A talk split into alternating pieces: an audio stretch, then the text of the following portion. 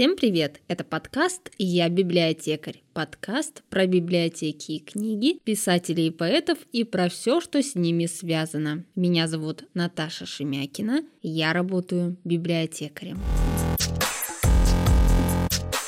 Сначала сделаю небольшое объявление.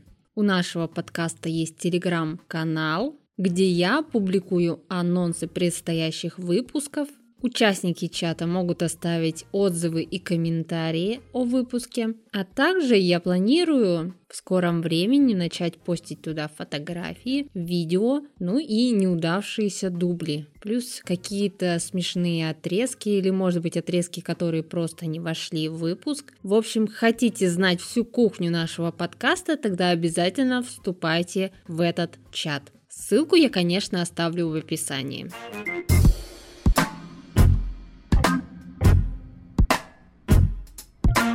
Сегодня 6 июня. В России в этот день празднуется день рождения Александра Сергеевича Пушкина и День русского языка. А я вам расскажу сегодня про авторские неологизмы. Проще говоря, о словах, созданными писателями для обозначения новых или выдуманных предметов или понятий.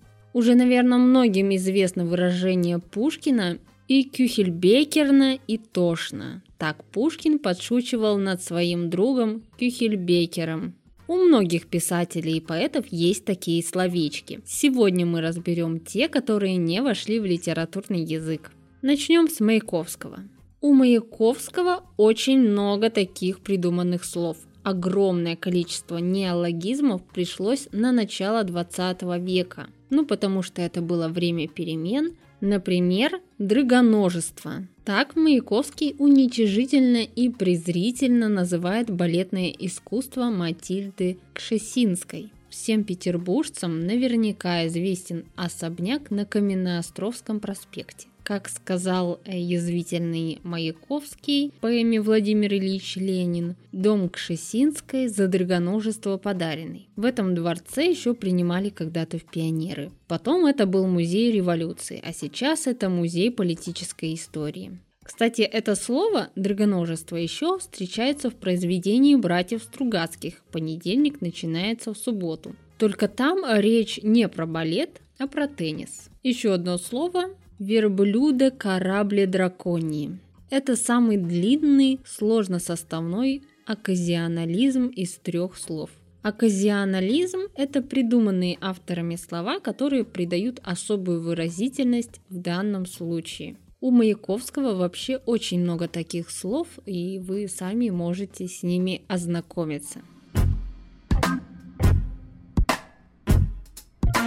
Самуил Яковлевич Маршак очень многие детские писатели любят придумывать несуществующие слова. Вот, например, в своем стихотворении «Чем болен мальчик» Маршак пишет «Доктор выслушал младенца, а потом и говорит «Инфлюенца симуленца, притворенца ладырит». Ну, это название болезни мальчика. Такие слова не только показывают, как можно использовать словообразовательные формы языка, но и развивают воображение ребенка. А Маршак использовал такие слова сознательно для придания юмора. А помните знаменитую историю про рассеянного с улицы Бассейной? Там еще было вагоноуважаемый, глубоко уважатый. Такое явление в лингвистике называется пунеризм. Это такая нечаянная оговорка или сознательная игра слов, при которой два близких слова в предложении меняются начальными частями, слогами или отдельными буквами или звуками.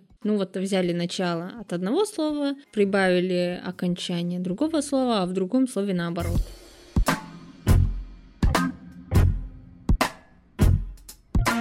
Евгений Евтушенко. Это русский поэт. В своей поэтической публицистике он часто обращается к неологизмам. У него можно встретить такие слова, как «седолампочество», «вседофинщина», «кабы чего не вышлисты». Чуть-чуть остановлюсь поподробнее на последнем слове. У Салтыкова-Щедрина в современной идиллии чиновники постоянно повторяют, как бы чего из этого не вышло. Но популярным такое выражение стало благодаря Антону Павловичу Чехову и его рассказу «Человек в футляре». Там главный герой, учитель, был крайне осторожным человеком и говорил, оно, конечно, так-то так, все это прекрасно, да как бы чего не вышло. Он испытывает страх абсолютно перед любым проявлением жизни и ее динамики. И на основе вот этого устойчивого выражения «кабы чего не вышло» Евтушенко создает целый ряд поэтических неологизмов. «Кабы чего не вышлисты», «кабы чего не вышлистика», «кабы чего не вышлизм» и другие.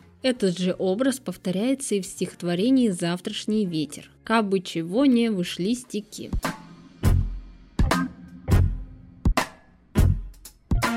Николай Васильевич Гоголь. Как вы помните, я живу в Северодвинске, это крайний север, и лето у нас очень короткое, весна наступает поздно, и вообще у нас почти всегда холодно. И вот у нас очень часто бывает мартобрь.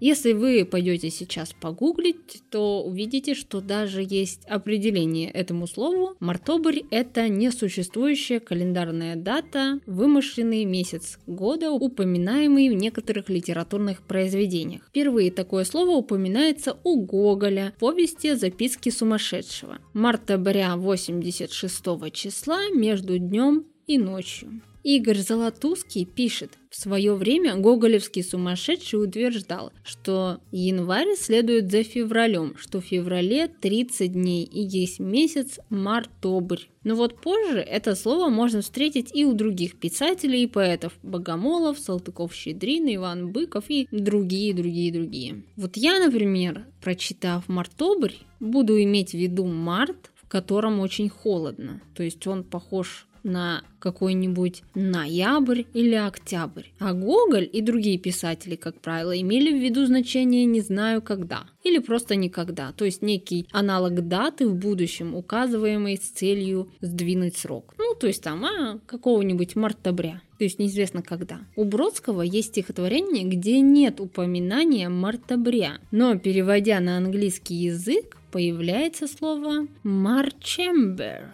ну, это то есть перевод Мартабря на английский язык. Вот так.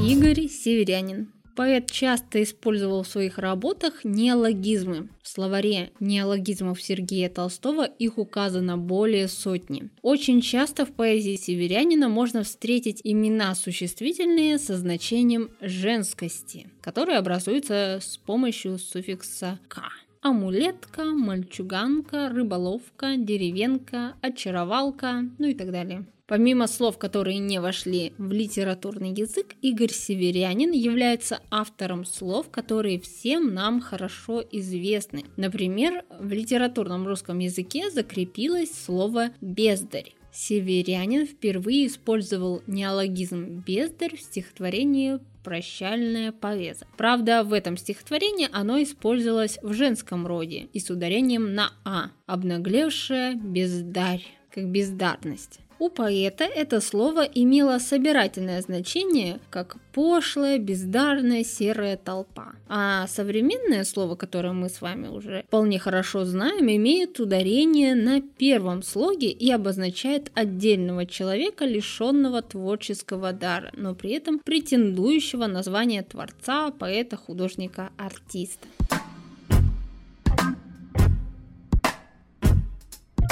Вот такие дела. На сегодня это все. Этот выпуск был очень коротенький, но вы подписывайтесь обязательно на нас, на наш подкаст, на наш телеграм-канал и до встречи в следующем выпуске.